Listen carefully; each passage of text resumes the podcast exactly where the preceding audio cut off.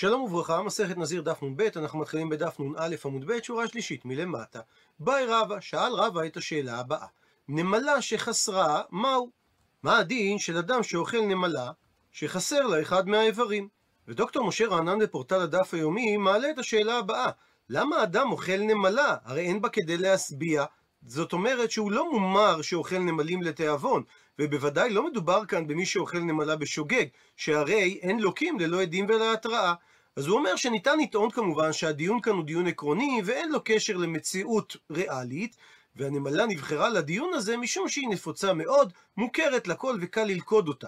אפשרות אחרת היא שמדובר באדם שאכל נמלה להכעיס, מה שנקרא מומר אוכל נמלים להכעיס, אבל הוא מציע אלטרנטיבה נוספת, שאולי אדם באמת היה מעוניין לאכול את הנמלה מסיבות רפואיות, גם כשאין בדבר פיקוח נפש.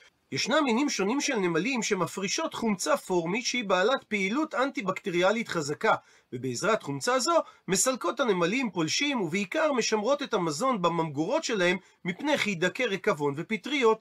היום משתמשים בתעשיית המזון בחומצה פורמית לצורך שימור מזון, וכבר מאות שנים מקובל בסין להשתמש בנמלים כתוסף מזון או כמרכיב במשקה בריאות, על מנת לטפל במגוון רחב של מחלות כמו דלקת פרקים ודלקת כבד. אמנם המרכיבים הפעילים המדויקים עדיין לא ברורים, אך יעילותם הוכחה בניסויים קליניים. הוא מסביר תוספות שהגמרא במכות אומרת שאדם שאוכל נמלה חייב עליה גם בשיעור של כלשהו, אף על פי שאין בנמלה שיעור של כזית. ושאלת הגמרא, אם למשל נקצצו רגליה של הנמלה, כך שעדיין היא יכולה לחיות ויש עליה שם של בריאה, האם האוכל אותה במזיד יהיה חייב מלקות? ומסבירה הגמרא את צדדי הספק. האם שיעור הגמירין לה והחסר, האם חכמים קיבלו במסורת שהאוכל יהיה חייב מפני שהוא אוכל בריאה שלמה והרי הנמלה שלפנינו חסרה, או אולי בריאה גמירי לה והאיכא. או אולי חכמים קיבלו במסורת שאדם שאוכל בריאה אפילו שהיא בכמות קטנה מכזית הוא יהיה חייב משום אכילת שרץ וגם במקרה שנקצצו רגלי הנמלה היא עדיין ראויה לחיות. אז יש עליה שם בריאה הפכנו דף, עונה על כך, אמר רב יהודה ממקום שנקרא דיסקרטה תשמע, בו שמע הוכחה מהברייתא הבאה, שנאמר בתורה שישנם שמונה שרצים שמטמאים את האדם במיתתם. ובפסוק אחד אומרת התורה, אלה הטמאים לכם בכל השרץ כל הנוגע בהם במותם יתמד הערב, ובפסוק אחר כתוב, וכל כלי חרס אשר ייפול מהם אל תוכו, כל אשר בתוכו יטמע ואותו תשבורו. כאשר משמעות המילה בהם, שמדובר על אדם שנגע בכל השרץ. אז שואלת הברייתא, יכול שייטמע רק אדם שנגע בכולן, דהיינו בשרץ טמא? תלמוד לומר שנקטה התורה בהמשך את המילה מהם. דהיינו שלא צריך לגעת בשרץ שלם. ושואלת הברייתא, אם לומדים מהמילה מהם, אז יכול אפילו אם נגע במקצתן? אפילו בשיעור קטן ביותר? תלמוד לומר, לכן אמרה התורה גם את המילה בהם. וממילא שואלת הברייתא, הכיצד ניישב שני מקראות הללו? עונה הברייתא שהתורה באה ללמד שהוא נטמע אם הוא נגע בשרץ שהשיעור שלו עד שיגע במקצתן שהוא ככולן. שהשיעור המינימלי שאחד משמונת השרצים מטמא כאשר הוא מת, זה כשיעור השרץ הקטן ביותר. ושיערו חכמים את הגודל הזה בכעדשה, סדר גודל של קצת יותר מחצי סנטימטר, והסיבה לדבר שכן החומץ שהוא הכי קטן בשמונה שרצים, תחילת בריאתו בכעדשה. ויש בראשונים שתי שיטות עיקריות, שיטה אחת שמדובר על החילזון, שיטה שנייה שמדובר על מה שאנחנו מכנים היום חומת. עד לכאן לשון הברייתא, ומסביר התוספות שמשמע מהברייתא שצריך דווקא בריאה שלמה ולא חסרה, שהרי החומת, גם כאשר תחילתו בכעדשה, זה דווקא עם כל האיברים שלו, עם רגליו וקרניו, והרי אם היו חותכים ממנו חלק קטן, הוא עדיין היה חי, והשיעור היה קטן יותר מכעדשה. ובכל זאת אמרה הברייתא שצריך שיעור של כעדשה ממש כבריאתה. אז אם כך, שמע מינה מהברייתא ששיעור הגמירי לה. שחכמים קיבלו במסורת שההלכה לעניין שרץ מדברת דווקא כאשר מדובר על בריאה שלמה, מה שכינתה הברייתא בשם שיעור, שזה מקביל לשיעור כזית, שיעור כעדשה, וזה לא תלוי האם מדובר על בריאה שיכולה לחיות. דוחה את ההוכחה אמר רב שמעיה, כי באינן שיעורה, מה ששיערו חכמים דבדלא הביא בגודל כעדשה לא מטמא השרץ, זה מפני דלא נפלה בנשמה. שחומת לעולם לא ייפול בו נשמת חיים אם הוא בגודל פחות מכעדשה. ולכן מבחינה טכנית שיערה הברייתא, שחומת עם הרגליים והקרניים שלו, הוא בהכרח בגודל של עדשה. אבל שאלתו של רבא הייתה לגבי נמלה שכבר נפלה בנשמה, וגם כאשר הוא קיצץ את רגליה או שום דבר אחר ממנה, היא עדיין יכולה לחיות הרבה, במידה ואין חייה תלויים בדבר שהוא קיצץ, ועל מקרה כזה הברייתא לא דיברה. ולכן עדיין תיבא אלך, ולכן עדיין לא נפשטה שאלתו של רבא, מה דין האוכל נמלה שנקצץ לאיבר. ציטוט מהמשנה, השדרה והגולגולת, שנזיר שנטמע להם במגע במסע או באוהל, מגלח תגלח אטומה. ואומרת הגמרא, היא בעיה להוא, נשאלה להם השאלה הבאה, האם שדרה וגולגולת תנן? האם המשנה התכוונה שצריך שדרה יחד עם הגולגולת, או דילמה, או אולי המשנה התכוונה שצריך או שדרה או גולגולת. כאשר השדרה זה עמוד השדרה והצלעות המחוברות אליו, והשאלה, האם המשנה התכוונה שצריך שהשדרה והגולגולת יהיו מחוברים, או שהתכוונה המשנה שדרה בפני עצמה וגולגולת בפני עצמה. עונה על כך אמר רבא תשמע, בו שמע הוכחה מהתוספתא באוהלות שאומרת שדרה שגירד רוב עיללין שבה טהורה. הוא מסביר התוספות שהכוונה שהוא שיבר את רוב הצלעות שהיו מחוברות לעמוד השדרה, שהרי התרגום של המילה צלעות זה עילעולין. אבל אם השדרה והצלעות נמצאות ובקבר, במקרה כזה, אפילו שהיא משוברת או מפורקת, היא טמאה מפני הקבר, שהקבר מצרפה להיות כמו שלמה. זאת אומרת, אם הצלעות שלמות ומחוברות לשדרה הן מטמאות גם אם הן לא נמצאות בקבר, ואם הן נמצאות במצב שבור בקבר, הקבר מצרף אותם כאילו הן מחוברות במצב שלם לשדרה. עד לכאן לשון התוספתא, הוא מדייק רבה. תמה שאמרה המשנה ששדרה שגירד רוב העילעלין שבה טהורה, משום דגירד, מפני שהוא שיבר את הצלעות, אז השדרה הזו טהורה. אה, אם הוא לא גירד, אם הוא לא שבר את הצלעות, הדין היה שהשדרה הייתה טמאה. אז אם כך שמע מינה, ששדרה בפני עצמה מטמאת, ואם כך, או שדרה או גולגולת קטני. צריך לקרוא במשנה שלנו, שגם שדרה בפני עצמה וגם גולגולת בפני עצמה מטמאות. דוחה הגמרא את ההוכחה של רבא, הלא קטני. לא כתוב בתוספתא במפורש שכאשר הוא לא שבר את הצלעות, השדרה טמאה ומדובר בלא הגולגולת. אלא הקא משמע לה, ניתן הרי לפרש את התוספתא באופן הבא: דכי גירד טהורה, שמדובר על שדרה שיש עם הגולגולת, ובאה התוספתא לומר שכאשר הוא שיבר את רוב הצלעות שבה, הרי היא טהורה, אבל אידך עדיין תיבעי לך. אבל עדיין קיים הספק מה הדין, כאשר הוא לא שיבר את הצלעות, אבל אין שם אלא את השדרה בלא גולגולת. מביאה הגמרא תשמע, בו שמע הוכחה מתוספתא אחרת במסכת אוהלות. רבי יהודה אומר, שישה דברים רבי עקיבא מטמא וחכמים מטהרים, ובהמשך הגמרא תאמר מה הם ששת הדברים, וחזר בו רבי עקיבא, והודה לדברי חכמים.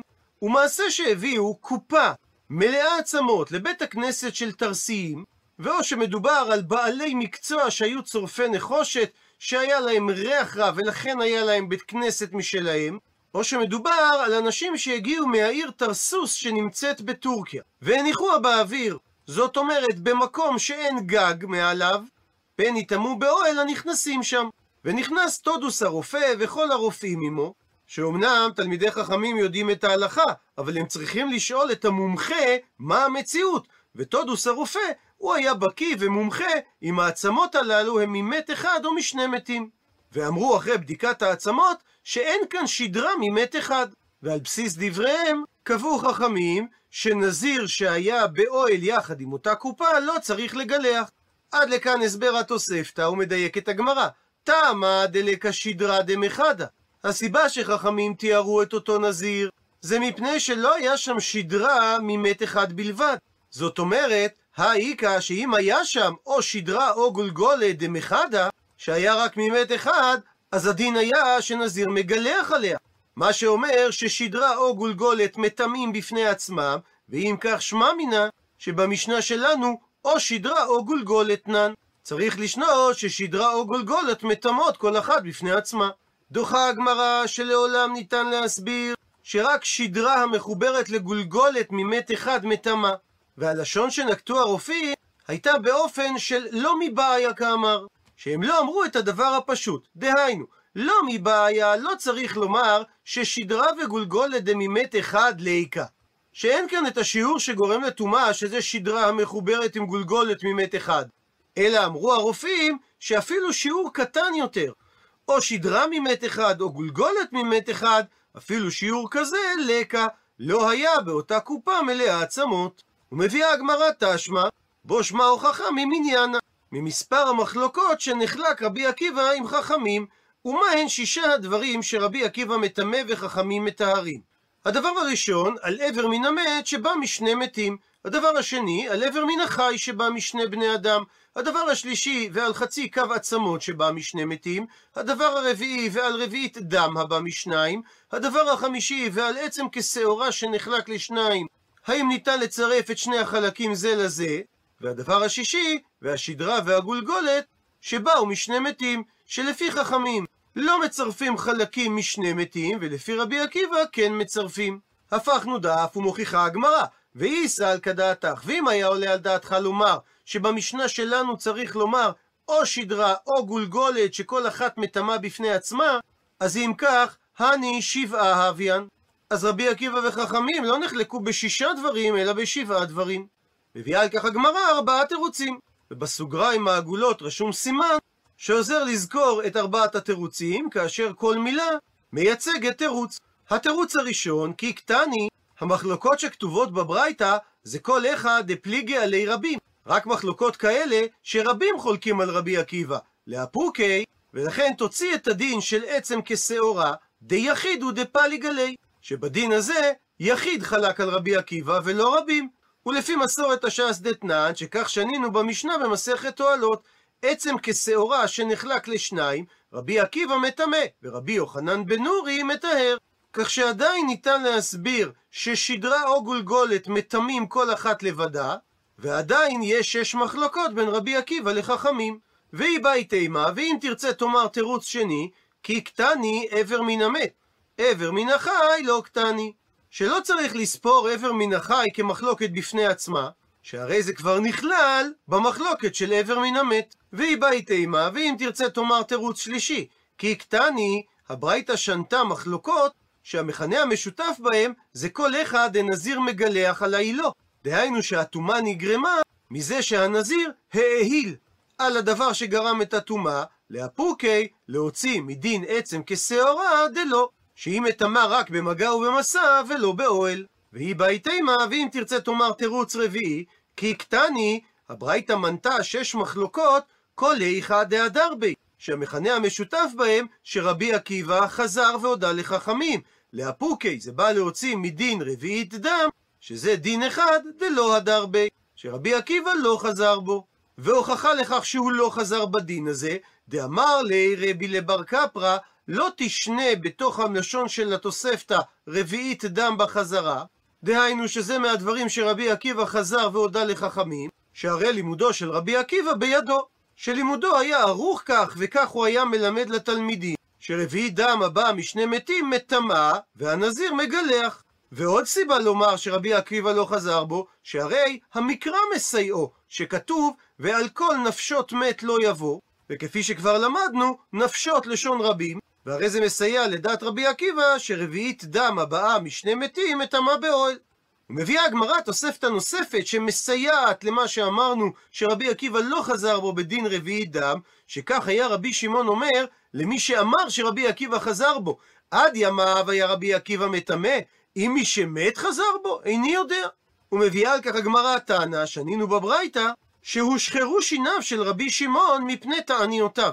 מפני שאין דרך ארץ לדבר על רבו רבי עקיבא בלשון צינית כזאת, ולכן הוא ישב והתענה ימים רבים על כך שהוא לא נזהר בכבוד רבו. ומנסה הגמרא להביא תשמע בו שמע הוכחה דתניא ממה ששנינו בברייתא. בית שמאי אומרים רוב העצמות מן העצמים או משניים או משלושה. הוא מסביר התוספות שאו משניים או משלושה איברים מטמא כמות של רוב העצמות באוהל, אבל לא אם כמות העצמות מגיעה מאיבר אחד. וזה יכול להיות אם מדובר על אדם עם איברים מאוד גדולים. ובסוגריים נאמר שבית שמאי נקטו את המילה עצמים ולא עצמות, כפי שמופיע בספר עמוס פרק ו', להוציא עצמים מן הבית. ובית הלל אומרים שהרובע של העצמות שמטמא מן הגבייה זה דווקא אם הוא מרוב הבניין או מרוב המניין. מסביר התוספות שזה צריך להקיע מעיקר הגבייה, או מרוב הבניין, דהיינו מהעצמות שמרכיבות את רוב גודל השלד, או מרוב המניין, שיש רמ"ח איברים באדם, כך ש-125 עצמות הם רוב מניין העצמות. אז אם הוא תפס 125 עצמות וקצץ מעט מכל עצם ועצם, עד שהוא הגיע לכמות של רוב העקב, במציאות כזאת, העצמות הללו מטמאות באוהל. עד לכאן דברי תנא קמא, שלפי ההבנה שלו, בית שמאי ובית הלל נחלקו. אמר רבי יהושע, יכולני לעשות שדברי בית שמאי ודברי בית הלל יהיו כאחד. זאת אומרת שלא תהיה ביניהם מחלוקת, שבית שמאי אומרים משניים או משלושה הכוונה, או משני שוקיים וירך אחד, או משני ירחיים ושוק אחד. והסיבה לדבר נקרא לפי הגרסה בהגאות הבח, הואיל ורוב בניינו של אדם מגובה. שאם רוב הקו עצמות מורכב מעצמות שני שוקיים וירך, או משני ירחיים ושוק, זה בעצם רוב בניין, וזה תואם למה שבית הלל אומרים, מן הגבייה או מרוב בניין. והוסיפו בית הלל גם או מרוב מניין, שהואיל וישנן במפרקי הידיים והרגליים כמות של 125 עצמות, שהם רוב מניין הרמ"ח איברים שנמצאים באדם, לכן סוברים בית הלל שגם במקרה שהרוב הקו עצמות מורכב מהם ולא מעצמות הבניין, עדיין יטמאו באוהל. וממשיכה הברייתא, שמאי חולק גם על דברי בית הלל וגם על דברי בית שמאי התלמידים שלו, והוא אומר שרוב העצמות שאמרו שמטמא באוהל, זה אפילו אם זה בא מעצם אחת שהיא מן השדרה או מן הגולגולת. עד לכאן לשון הברייתא, ומסביר התוספות שהגמרא מבינה בשלב הזה, שניתן לדייק מדברי שמאי, שאמר שעצם אחד מן השדרה או מן הגולגולת מטמא באוהל, משמע שלרבנן שחלקו עליו ניתן לומר הפוך, שלא עצם אחד מן השדרה או מן הגולגולת מטמא, אבל שדרה בפני עצמה או גולגולת בפני עצמה מטמא. מה שאומר שהנוסח במשנה שלנו צריך להיות או שדרה או גולגולת. דוחה הגמרא את ההוכחה, שאני שמאי דמחמיר. ולא בהכרח שחכמים שחלקו עליו, סוברים ששדרה או גולגולת בפני עצמה מטמאות. ונקרא לפי הגרסה של הגאות הבח, אז אם כך, לפשוט מינה, ניתן לפשוט את השאלה שלנו בכיוון השני. תמה שמאי דמחמיר, שעצם מהשדרה לבד, או עצם מהגולגולת לבד, מטמא באוהל. ולכן גם נקט שמאי בדבריו בברייתא, עצם מן השדרה או מן הגולגולת. ומכאן נדייק, הרבנן, שהם לא נקטו לשון של או-או, אלא אמרו השדרה והגולגולת, שהם סוברים עד דאיקה, עד שיש ביחד את השדרה והגולגולת, שרק כאשר הן מחוברות הן מטמאות. דוחה הגמרא שלא ניתן להוכיח מכאן, כי ניתן לומר שעד כאן לא פליגי לא נחלקו רבנן עלי דשמיא, אלא דווקא כאשר מדובר בעצם אחד דעתי מן השדרה ומן הגולגולת. אבל אולי, היכא דאיתא בענק, היכן שיש שדרה או גולגולת שלמים, אולי במקרה כזה יגידו חכמים שאפילו חדא מינהון. שאולי אפילו אחת מהם, השדרה בפני עצמה או הגולגולת בפני עצמה, תטמא. הרי שלמסקנה, לא פשטנו את הספק האם המשנה שלנו התכוונה לשדרה המחוברת לגולגולת, או לשדרה בפני עצמה ולגולגולת בפני עצמה. עד לכאן דף נ"ב.